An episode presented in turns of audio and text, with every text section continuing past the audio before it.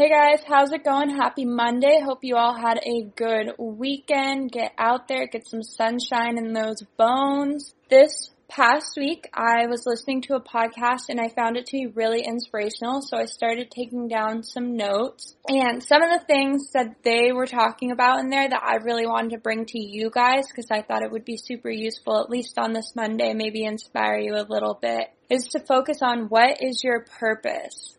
Do you live with purpose? Do you live with passion? I think it's always important to kind of check in with yourself and say like, is this what I want to be doing? Am I happy? Am I feeling fulfilled? The second one that I thought was really just a cool quote was, stay true to the ideas that you hold to be possible pretty much meaning like those things that you thought of when you were a kid that you're like this is what I'm going to strive for like I can do this and as you became an adult and you added more and more boundaries onto your life and limited yourself more just remember to not get too jaded and the final one is to enjoy the journey.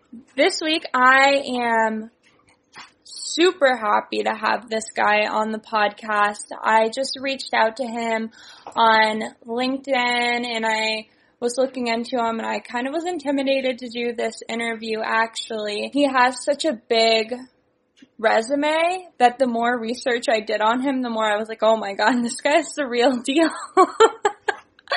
so I'm really thrilled that I was able to lock him in and get him on the podcast. Here's my nice little intro that I wrote up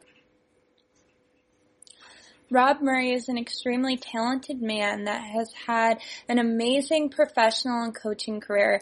He has played over a hundred NHL games and over a thousand AHL games. He has been inducted into the AHL Hall of Fame and had his jersey retired by the Springfield Falcons and still holds the title for the second most penalty minutes in the AHL. He has coached at the AHL level and the ECHL level and won a championship with the Alaska Aces. Now he is named the head coach and the head of operations for the Tulsa Oilers.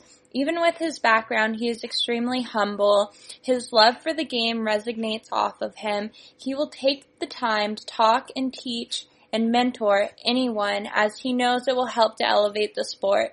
Listen to him talk about his professional career, his coaching career, his thoughts on enforcers, and what he has seen change during his duration in hockey. So let's go ahead and jump into this interview. I hope that you guys enjoy it and don't forget to give me five stars. Thank you. Hi.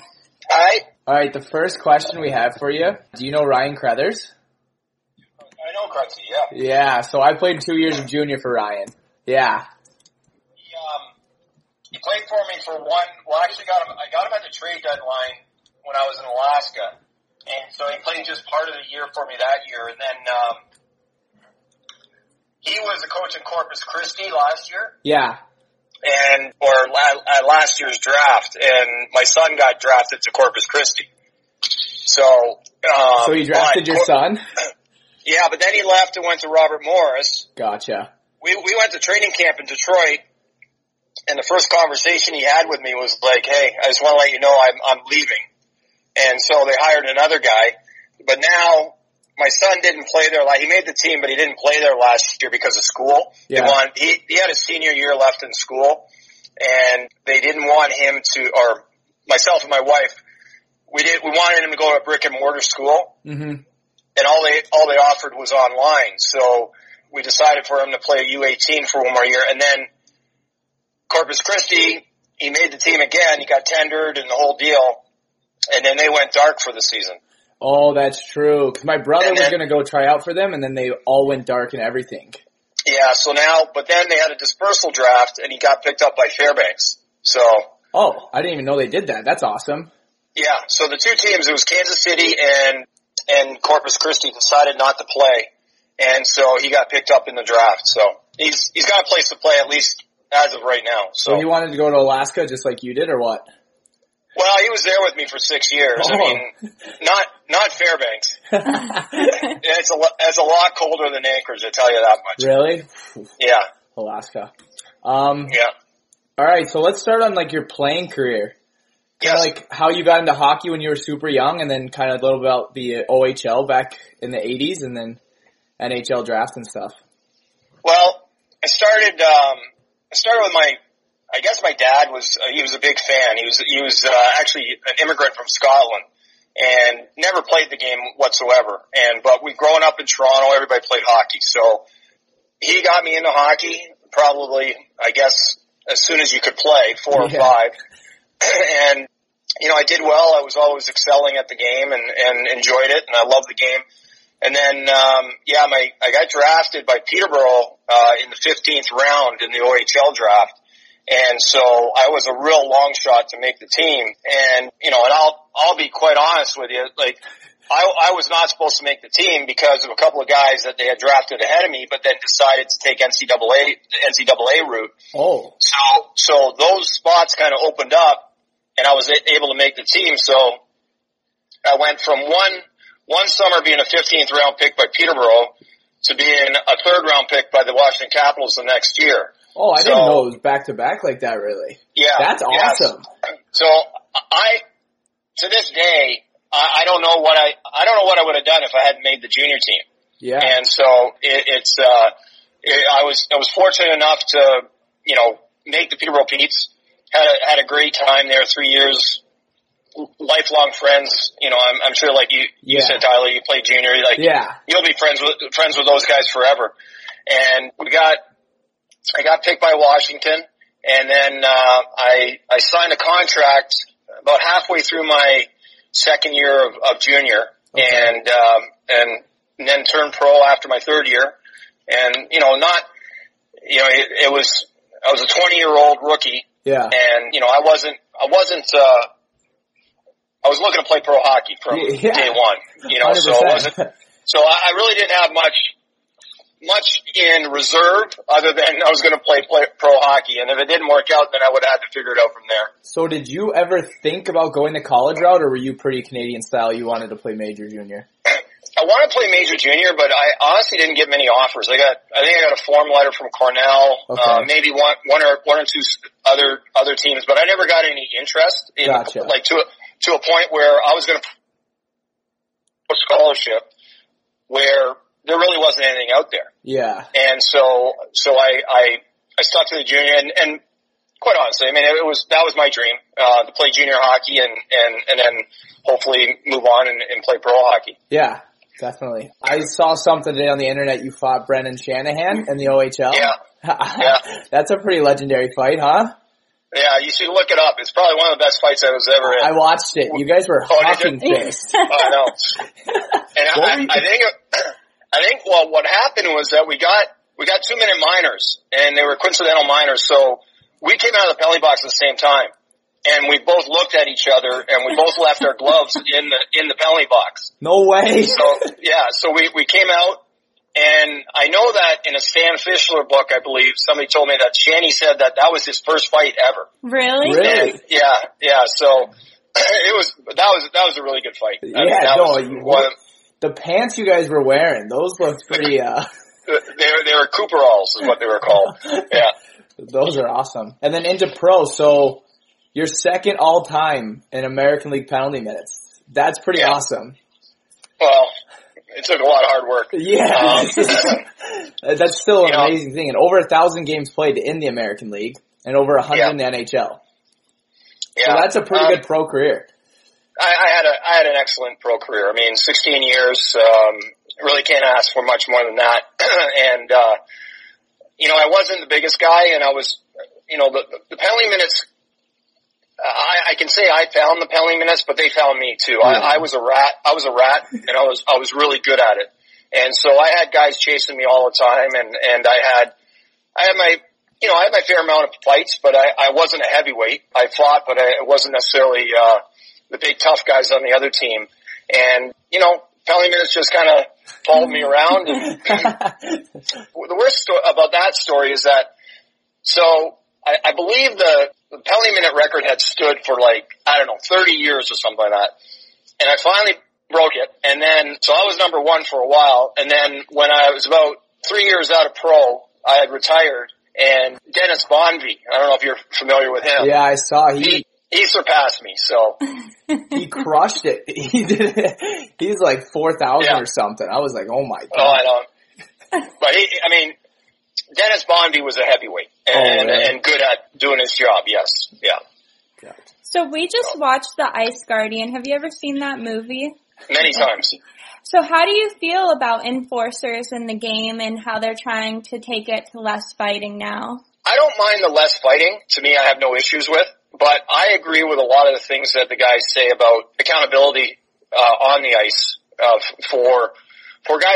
Honestly, a guy like myself. You know, I was a rat, and if I went after a, a Wayne Gretzky or a Mario Lemieux, you knew I was going to have to Answer. pay the price. Yeah, and and I knew that, and so I was willing to do it. But now, uh, you know, they, they they talk about Sidney Crosby about how you know how he gets, you know, the multiple concussions he had probably from the fact that guys back in the day he would have never got hit like he gets hit anymore, and or now. So I I agree with that part of it. I I do believe there's a a place for it. I know they're weeding it out, but little by little, the guys that do that kind of job, and there's not too many left, but these guys can now play. Yeah. Like, like when I, when I played in the NHL, there was guys that did not belong there, but they were there to be the, the enforcer and the, and the tough guy. And you do that, you know, like, you know, they might get one or two shifts a game and chances are one of those two shifts they're going to get in a fight. So, um, I, I agree with a lot of things that they said. I mean, I, I'm in that camp that, that it, it should be allowed, but little by little, uh, you know, it's just, I think generationally it'll change where kids coming through, through uh, junior hockey where you really can't fight there Yeah. as much anymore. And, you know, that kind of thing that it'll, it'll keep getting to a point where there just, there just won't be anybody doing it anymore, you know, so. no, I like that. What do you think your best fight was? I, I think that that was probably my best fight, Yeah. Shanahan, the Shanahan fight, Junior. That was a good one. You know, I, I, I've had a lot. I mean, I had a lot of fights. I, I don't know what my average was per year.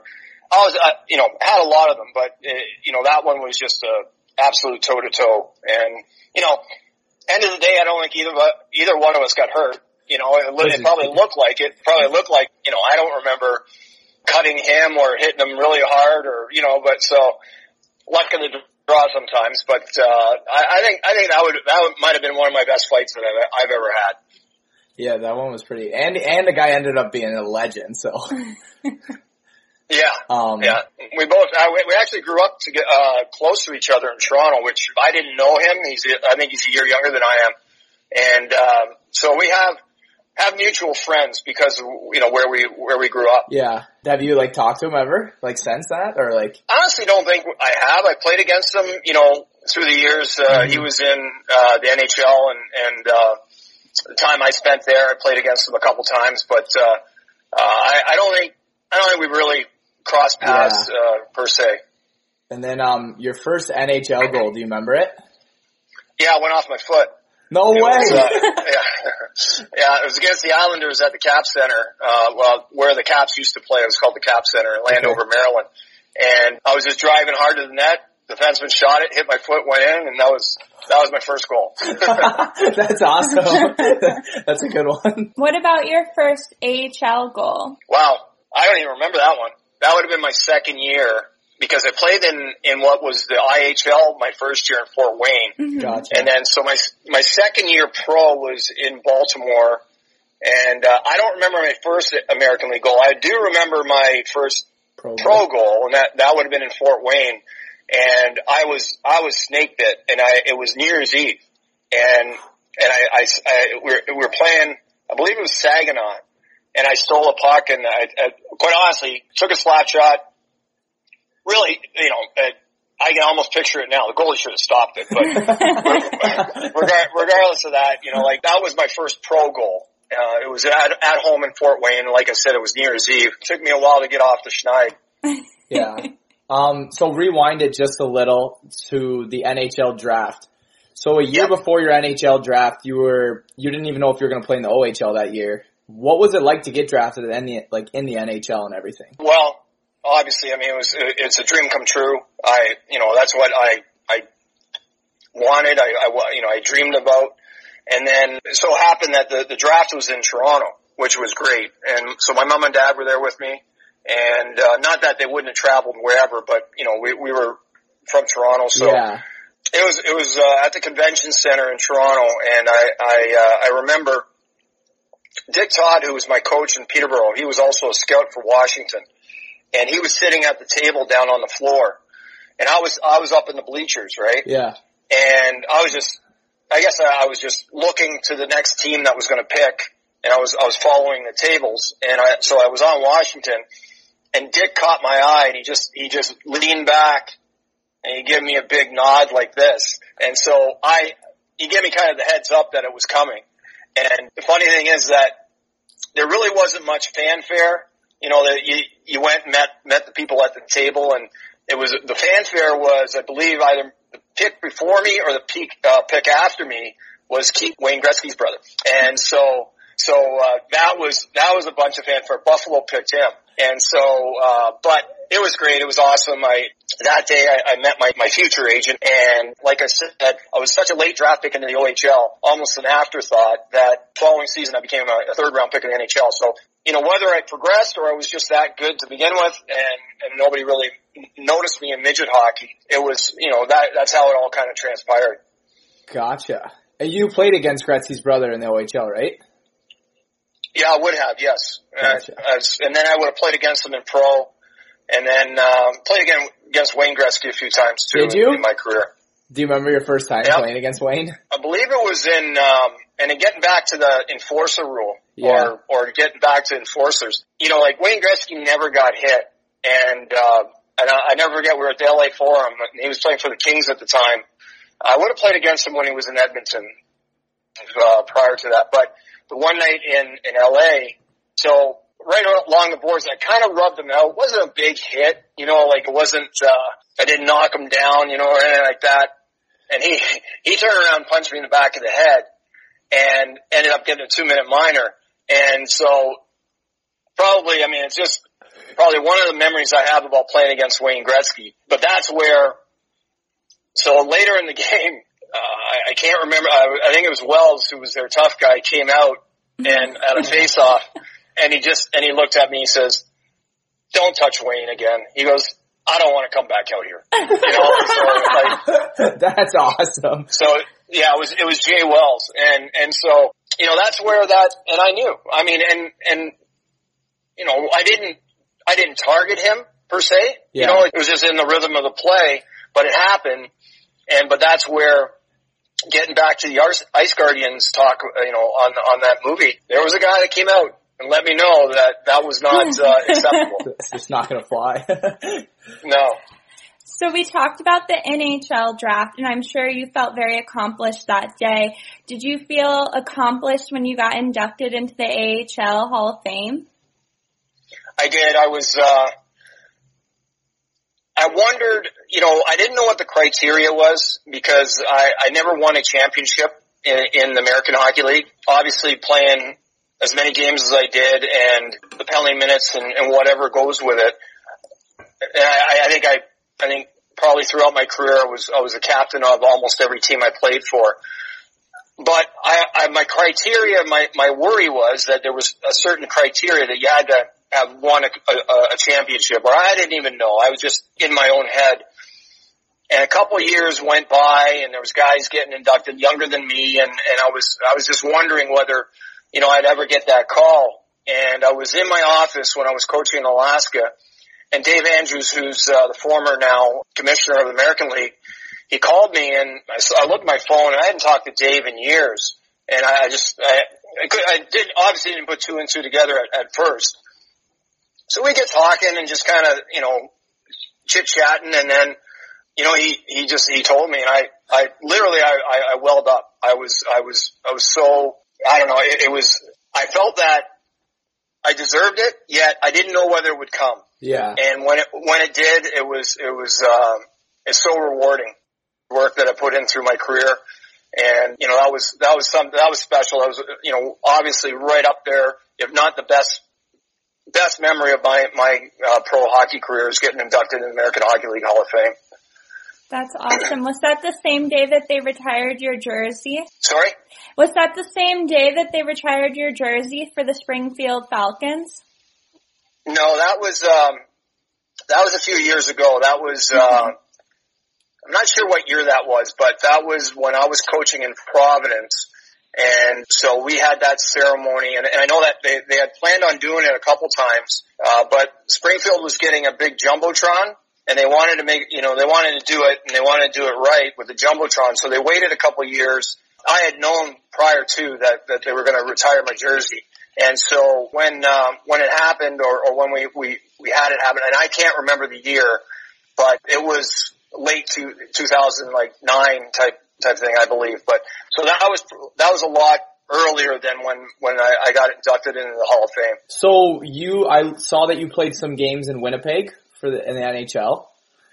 I looked kind of who, the guys who were at Winnipeg at the time, and I saw like Teemu Selanne and Keith Tkachuk were some of the guys on there. Was that a pretty like amazing locker room to kind of be around? Yeah, we had you know we had um, we had a lot of good players. I mean, there was uh, like you said, Teemu Selanne, Thomas Steen, Phil Housley. You know, there was there was a lot of guys. Eddie Olczyk. I mean, Oh, I saw Eddie there was a lot of there. yeah, there was a lot of guys that had, especially Teemu. I mean, he, you know, he was, he was amazing.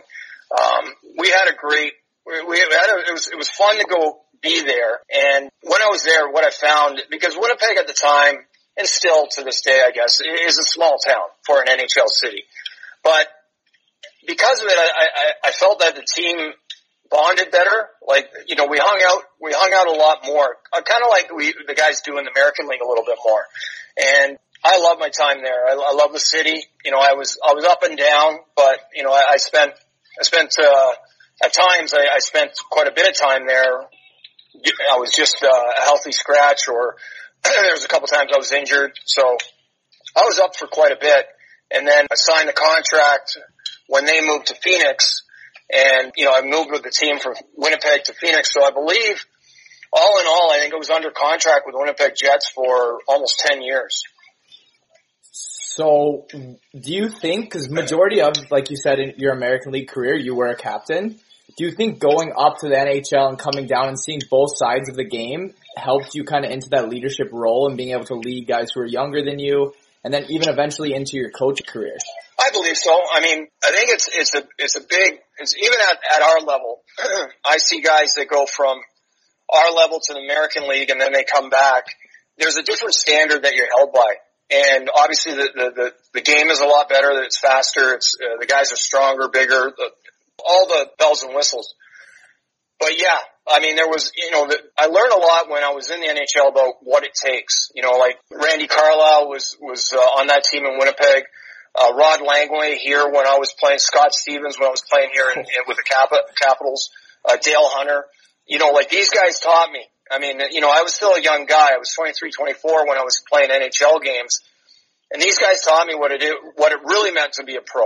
And I, I take that to the next point when I, I became a coach and, you know, just being in the, the locker room at the, Pro, uh, the Boston Bruins training camp and just being in awe of the physicality of these guys, like their, their body composition. Yeah. That, you know, like the day one at training camp, they show up and they look like this. Whereas, you know, when I, I, I trained hard in the summer, but it was more of a, you went to training camp to get in shape Yeah. and not, you didn't show up in shape.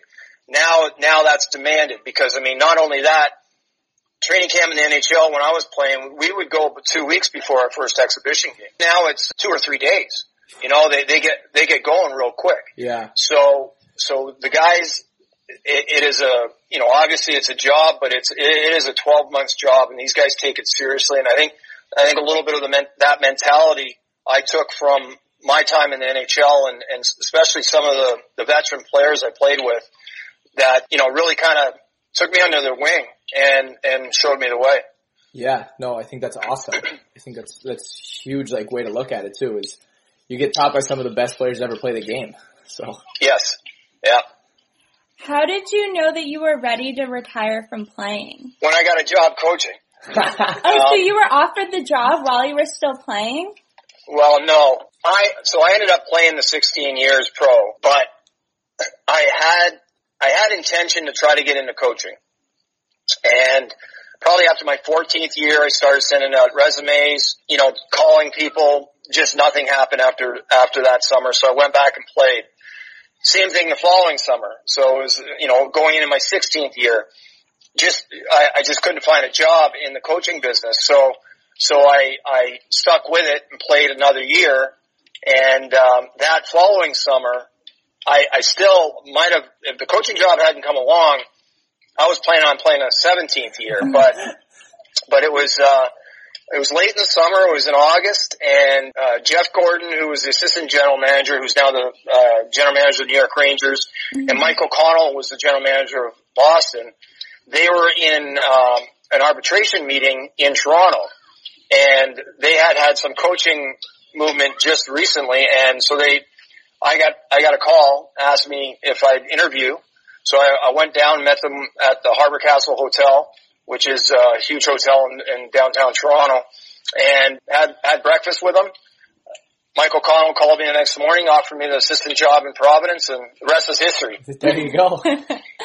How was it coaching alongside Scott Gordon there? To this day, I, I believe that what I what I learned from Scott, I was I was lucky. I was lucky to have a guy like him to kind of break into the, the coaching ranks with he taught me so much. I didn't know the first thing about video. I didn't know. I mean, you know, as a player, you don't you don't think of what the coaches do, right? I mean, you, you, just think they show up, run practice, and they they go home and they got the day off. But it's it's a it's a grind. You know, being a coach is a grind, and and and he taught me that. He was he was excellent for me, and and I to this day I I don't know that I would have been as successful as a coach or maybe stuck with it if if it hadn't been for him. He he, he really he really again took me under his wing and and showed me the way uh, as far as coaching went. Definitely. Was it bittersweet to see him go, or were you excited to step up into a spot and be the head coach? Well, I mean, obviously, I was, you know, my my ultimate goal was to be the head coach in the American League, and and when Scott got the job with the Islanders, um, you know, I, I still, I didn't I didn't get the job right away. It was an interview process with Peter Chiarelli, who was the GM at the time in Boston. And so I went through the interview process and eventually I got, later that summer, I officially got the job. But, um, it, it was bittersweet. I, I mean, I, I really enjoyed my five years as assistant coach with Scott, but I was ho- hoping that there was going to be an opportunity and, and, and nothing better than just staying in Providence where I was. And in Providence, you coached some pretty amazing players. Like, what guys do you think? Like, who were some of like the top guys you coached in Providence, in your mind? Well, right, right away, uh, you know, I remain a Boston Bruins fan because I had Tuukka Rask, I had uh, Patrice Bergeron, David Krejci, um, Adam McQuaid, who was there but now now moved on. They might Adam might be retired. Brad Marchand. Um, you had Marchand. You know, had, yeah, he, he played for played a year and a half for me and that was when I was a head coach. Bergeron, Krejci, and um, a couple of the other guys, they were the, the lockout year. We had they sent a lot of the younger guys down in the American Hockey League, and we had those guys when I was assistant coach. Tuukka, I had um, I believe a year uh, as a, when I was a head coach, and um, so I had I had Brad Marchand for two years or a year and a half. Then he got called up, never came back.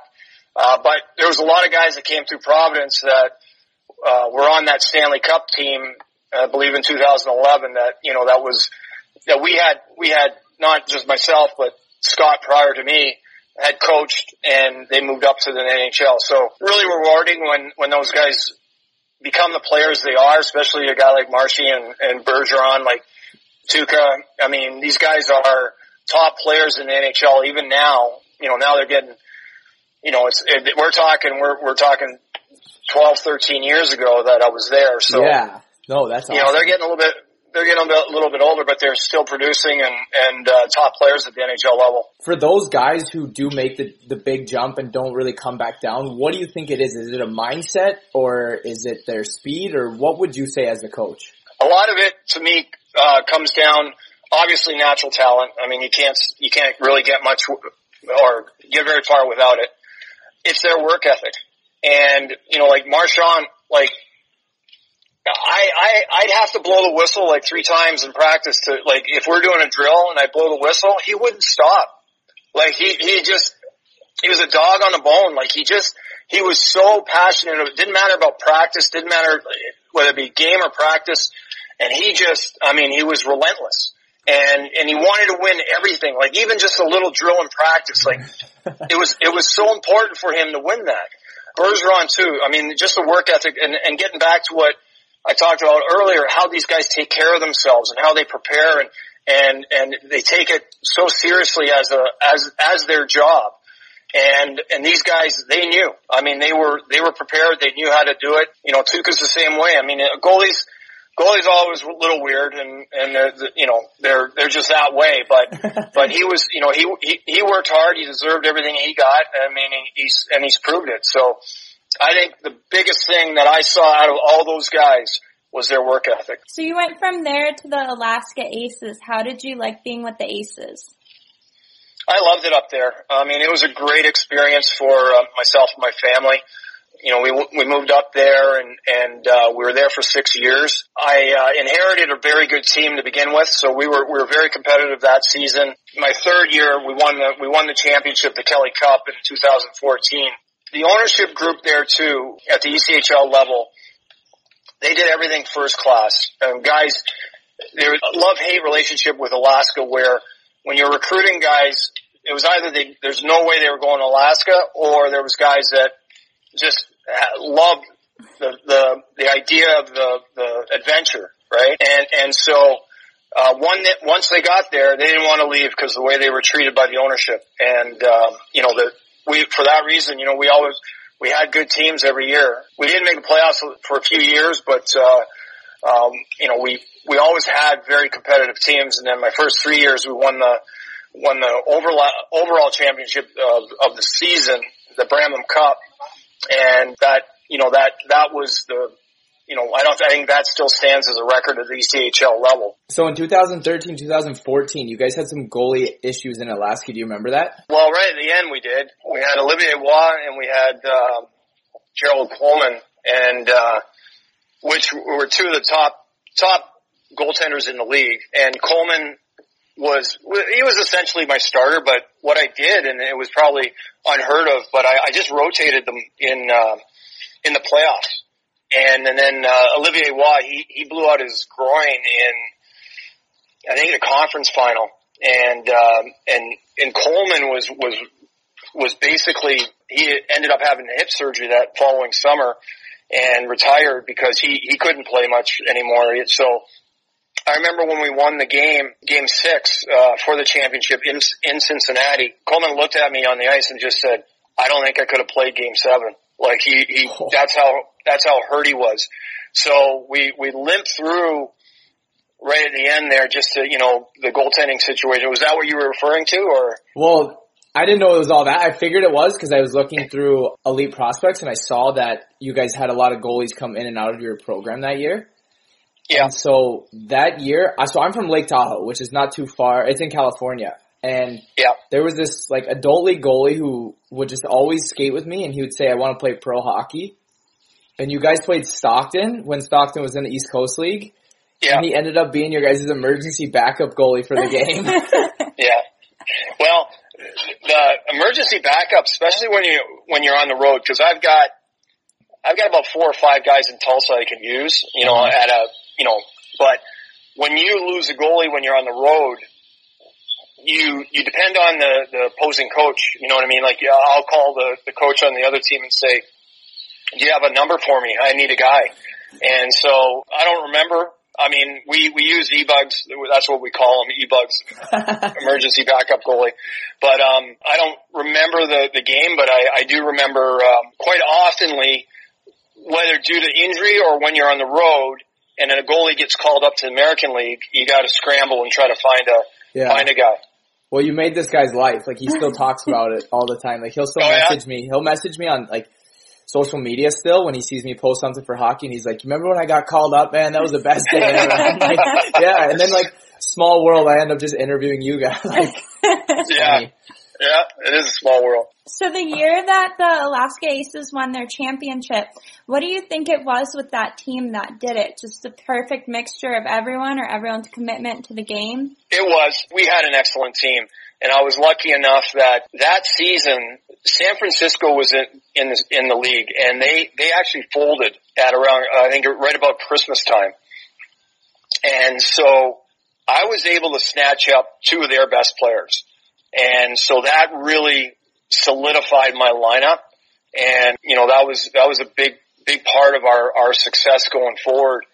And Finley and, um, Morrison that, that I got from San Francisco. So two of their top players and they decided to come to Alaska. So that, that was awesome. We had a good team. We had a great affiliation with Calgary.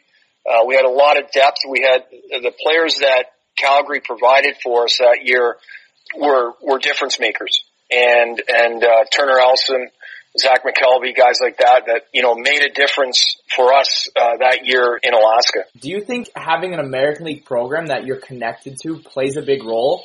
Or as a coach, do you think it'd be easier to be one of the East Coast League teams who kind of you can get your guys to go all over the place?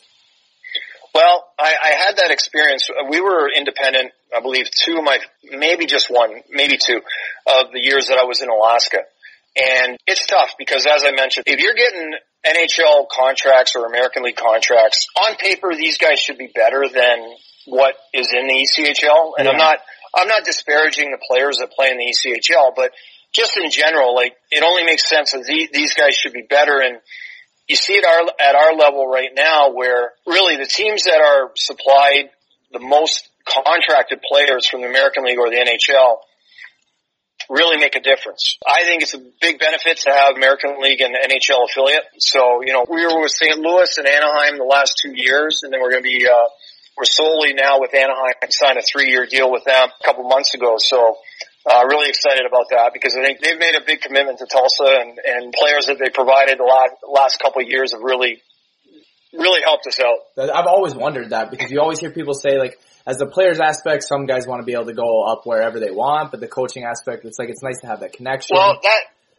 yeah, that doesn't really change. Anybody on a, just an ECHL deal, they can go anywhere. It doesn't matter if you're affiliated or not. It's the guys obviously on two American League deals, yeah, two-way deals with San Diego or potentially guys that are on NHL deals that with Anaheim that they can only go to San Diego. They can't, you know, they can't go anywhere else. But every, everybody else that is signed on my team to an ECHL standard players contract, they are available to any American League team at any time. Gotcha. With Alaska being such a good program and you guys having such good seasons, why did they end up folding? Well, I think it was a little bit of a few things, and and um, as I mentioned, the, the ownership was great, and and they had you know, they had the best interest for the players at all times. One thing happened was all the California teams went to the American League.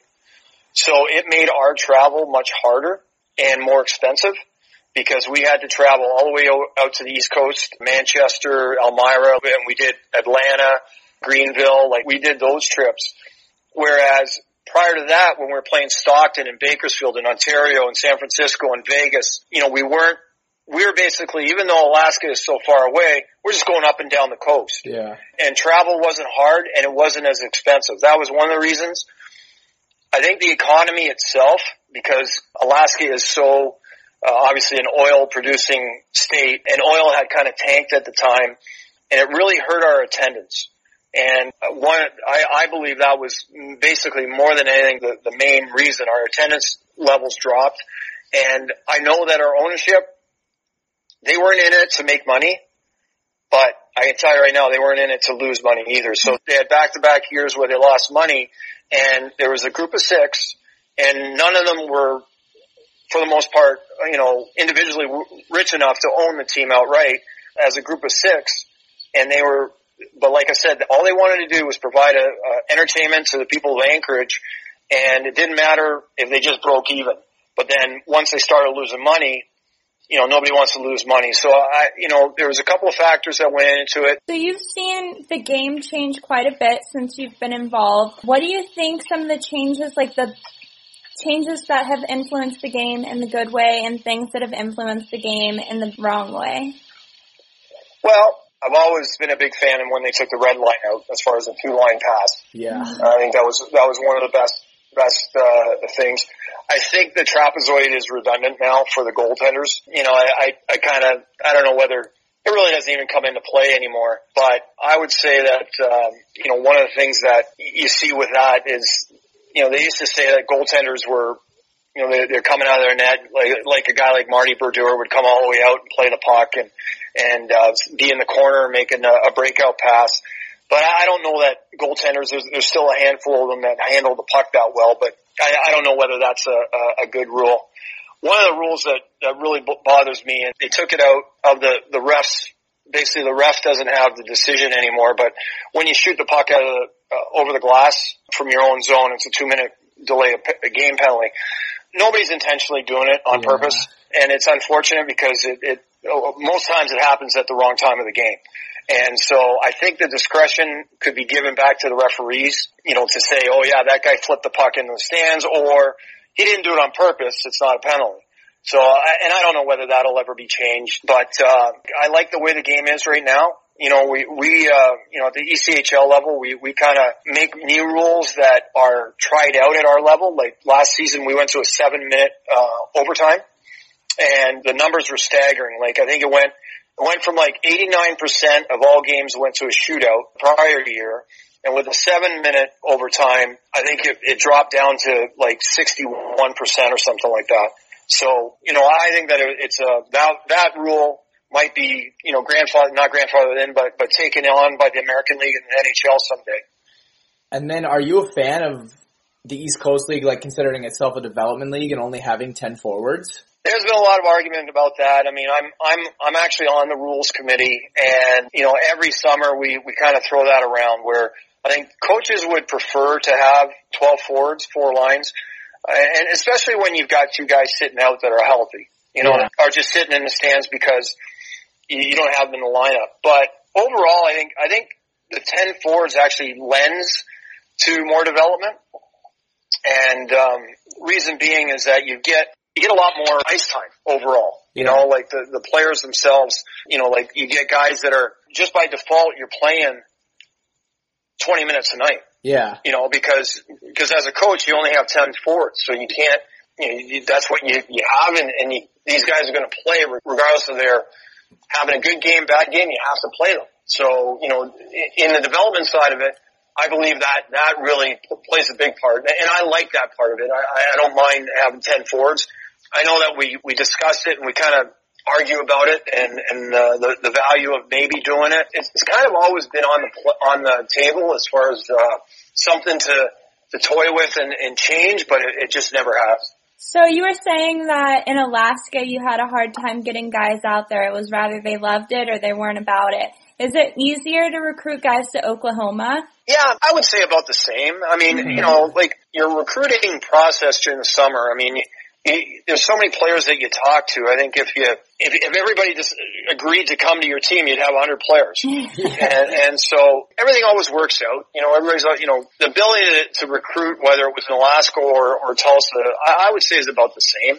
And you know, I, I think that Tulsa, for me, knowing the league as well as I do now, I, I, I really feel it should be a destination spot for players. You know, the the weather's nice, uh, the travel isn't too hard.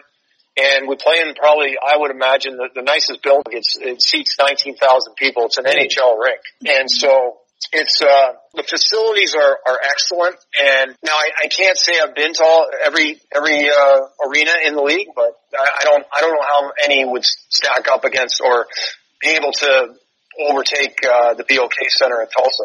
Has COVID or like realigning with the new NHL schedule messed with any of your recruiting? Not really, other than the beginning of the summer, we were under the thought that we were going to start on time, which would have been October 15th. And because of um, COVID and, and everything that's been pushed back, we are needed to start December 4th.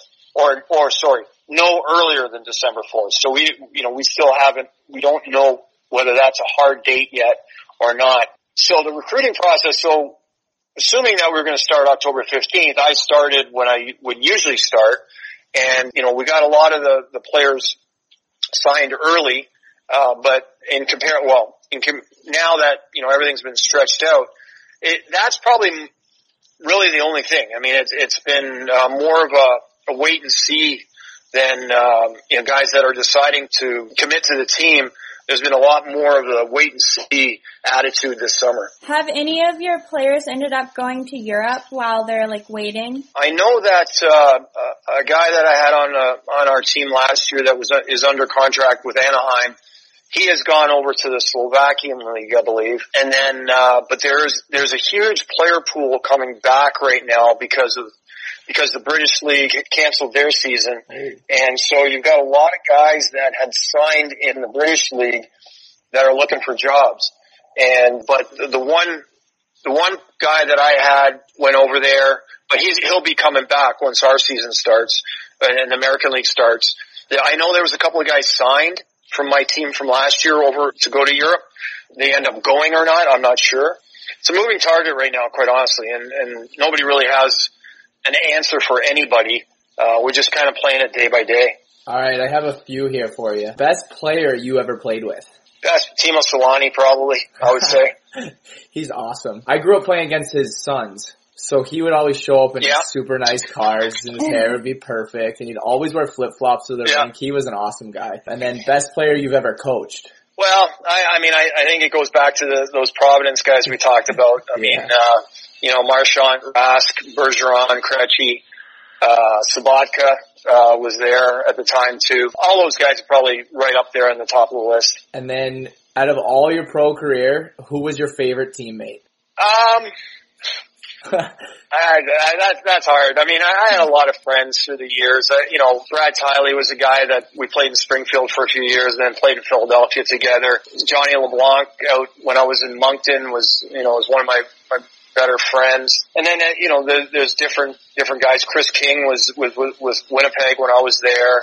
Uh, we played junior together, so we're good buddies. Dallas Eakins, who buddies from junior, played pro together. I think I think every team had a different guy. Yeah. You know, and so I I don't know. I I, I, w- I wouldn't. I couldn't. I can't give you a name, but I, I would. I would say like every team that I was on, there was always.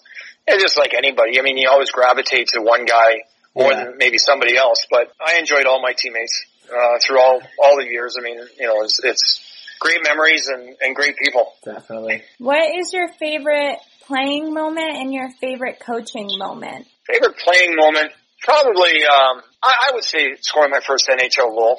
I mean, that would be, you know, right up there.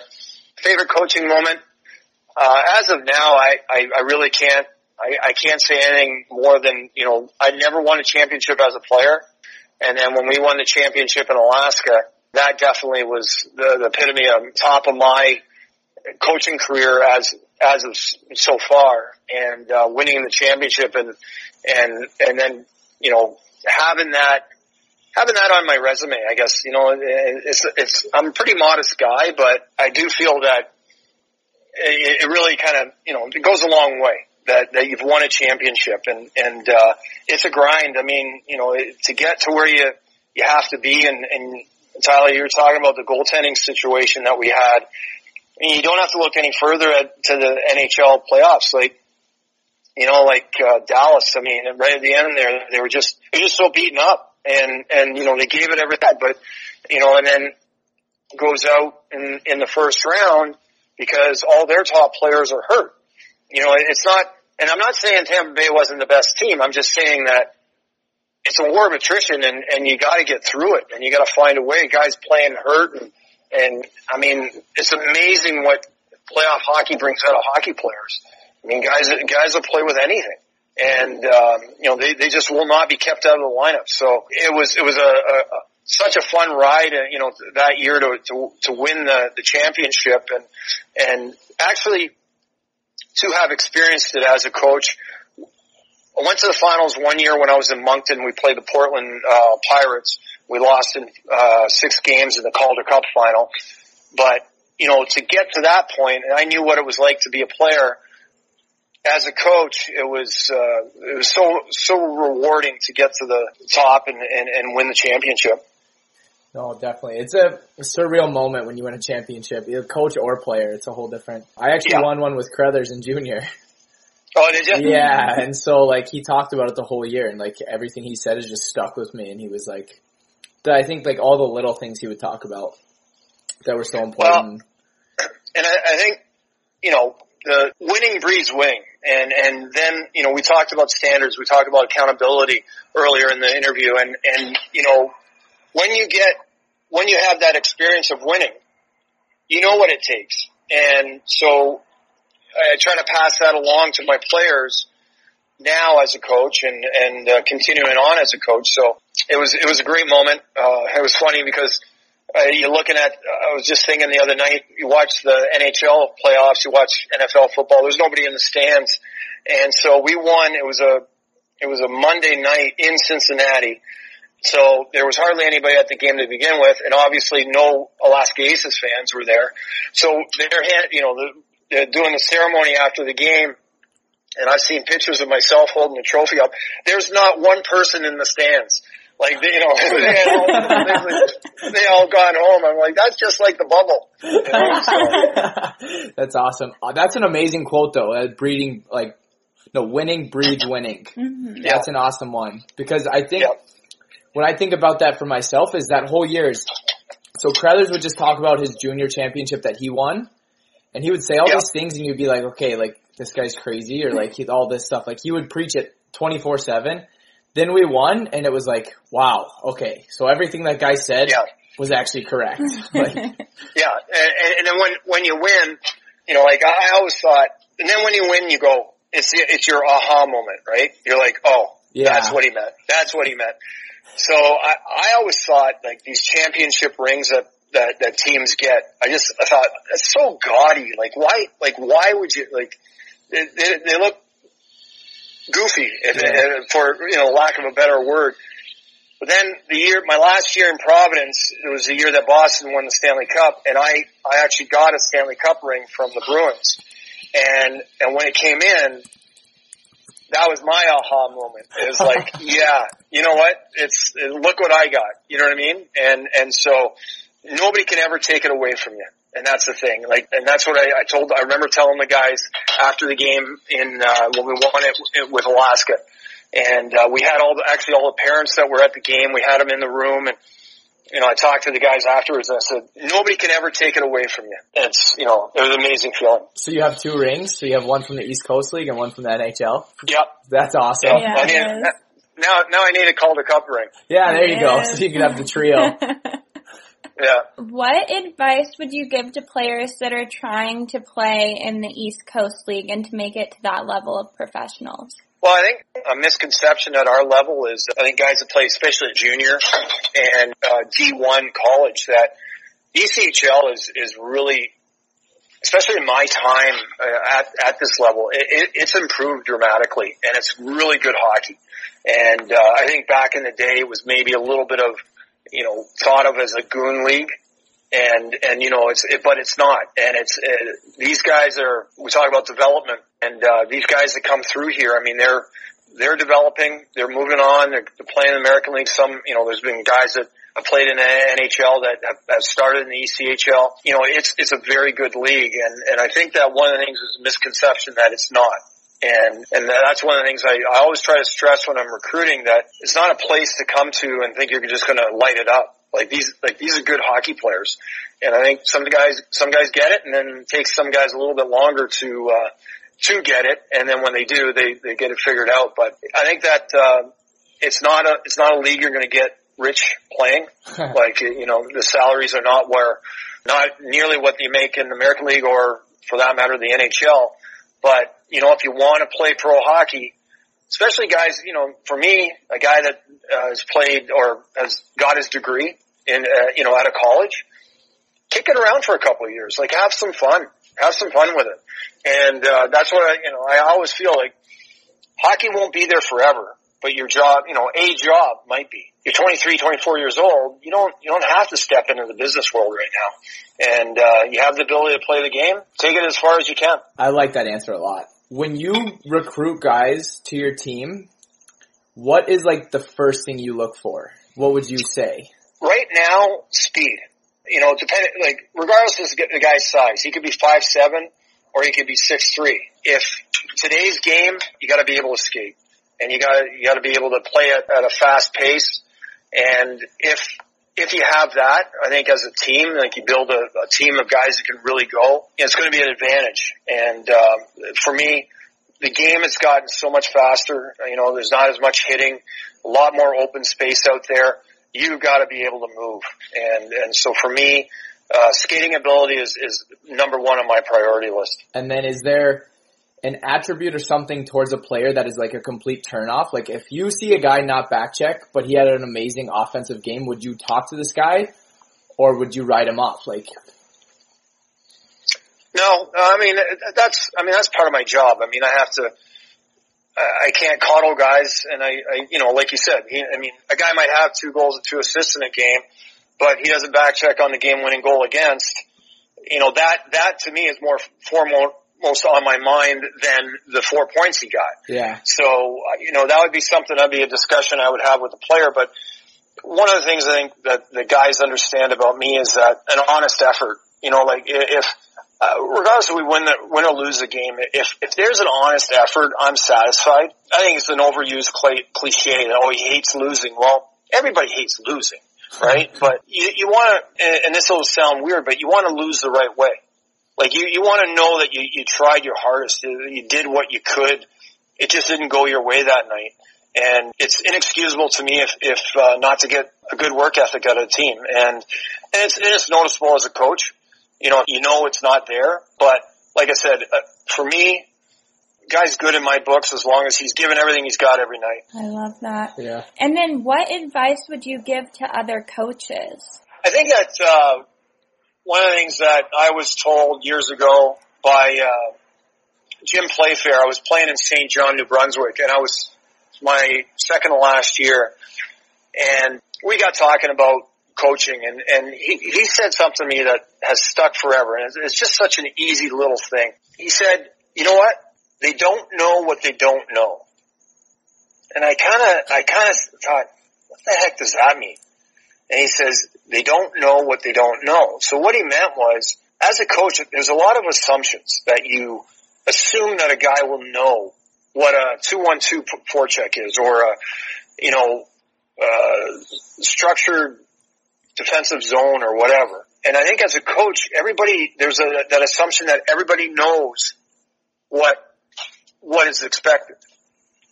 So essentially, he don't, he doesn't know what he doesn't know, means that you have to make sure that as a coach that you don't leave any stones unturned and have all the information for the players and get them prepared as well as you can for the games. I like that one. Yeah. That's a huge one because it's it's funny because you always see these coaches yell at players. Like throughout my whole career, I've heard, heard coaches like, "Why didn't you do this?" And the kid will be like, "Well, I didn't know to do that." And then you like, like does the coach yeah. reflect on himself and think, "Well, did I teach the kid properly?" Or like That's right. That's right. So if if the player didn't know, you hadn't told him. It's not the player's fault. exactly. I mean, that's a hard thing to do though, is accountability within coaches. Like that's, that's tough to be able to look at yourself and be, okay, that one's my fault. yeah. Well, and, and I, I've done that. I mean, I've, I've come away from games if there was something that I was stand, like, very rarely, but there'd be times when I'm standing on the bench and I'm like, oh god, I forgot to tell them about that. You know, like it was, it was a play that they ran that I watched uh, pre-scout, watched another game of theirs, um, you know, and, and I forgot or I, I just didn't think it was that as valuable as it needed to be. And then it, and then it turns out that you run the play on us and it's successful and I'm like, I knew, I knew that was coming. You yeah. know what I mean? And, and I, I didn't do enough, I didn't do enough as a coach to prepare my team and that one's on me, you know? Yeah, no, I think that's awesome. Anything else? Yeah. Um, so I put up on our Instagram page that I was interviewing you and let our followers ask some questions. And the one that we got was from a guy named Bucky. That's all it's listed as. And it says, do you need me as an assistant coach? I've got, I've got an assistant coach right now, but, um, that that that position is filled. we'll we'll let Bucky know that you're uh, his job with you. Oh, and Okay. so we were researching you to like write up our questions and everything, and we found a YouTube video of one of your interviews. And at the bottom of the YouTube video, in the comments, someone put like, "I want to play for your team. Like, I would be so good for your team." I was like, they're just commenting to get on the team for a tryout. On YouTube, Wow. the guy the guy commented on YouTube to your post, and he said, Yeah. "If you get him to come to try out, it's a once in a lifetime Yeah. opportunity for him to Oh, skate with your team." Yeah. And and that's that would just be like your e-bug friend. Yeah, exactly. it might have been him. He might have switched usernames and like just came Yeah. at you. How funny. Well, I want to say thank you and I appreciate it. I enjoyed it. Thanks for having me. Thank you so much, and hopefully there's a season this year, and good luck this season. Yeah. Thank you.